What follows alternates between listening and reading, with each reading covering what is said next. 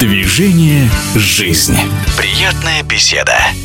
Приветствую! В эфире директор Музея шахмат Федерации шахмат России Дмитрий Олейников. В связи со столетним юбилеем седьмого чемпиона мира по шахматам Василия Васильевича Смыслова мне хотелось бы хотя бы несколько слов сказать об этом замечательном человеке.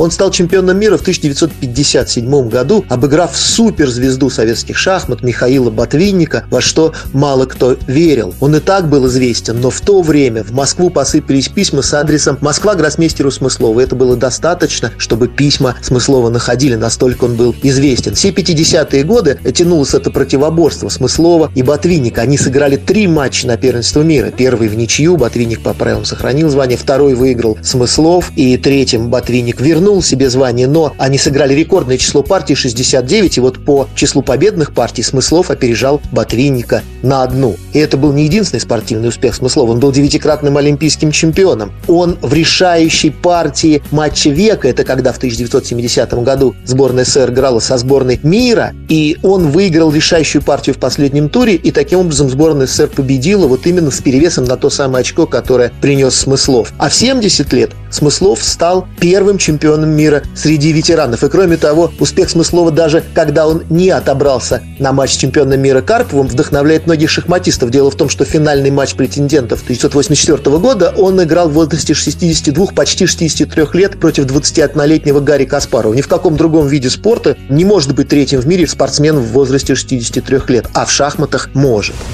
любопытно заметить, что вступая в единоборство с Ботвинником в начале 50-х годов, Смыслов стоял перед э, очень сложным выбором. Ему нужно было решить, быть ему великим шахматистом или великим оперным певцом. Дело в том, что как раз в то время он прошел по конкурсу э, в Большой театр. У него был профессиональный баритон, он занимался профессиональными педагогами. Вот он прошел первый тур в Большой театр, но все-таки выбрал шахматы. И только уже в почтенном возрасте, 70-летнем, он записал пластинку, а потом диск оперных арий на русском и итальянском языках. И, как говорят профессионалы, профессионалы – это очень высокого класса исполнения.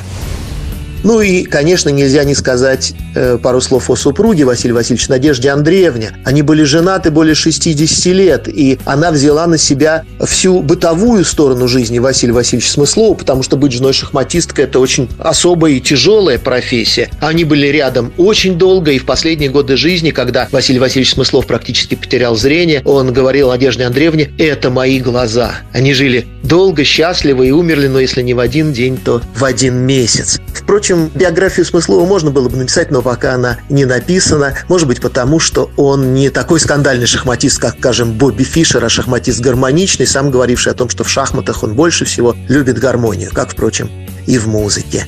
Интереснейший человек, седьмой чемпион мира по шахматам Василий Васильевич Смыслов. С вами был Дмитрий Олейников, директор Музея шахмат Федерации шахмат России.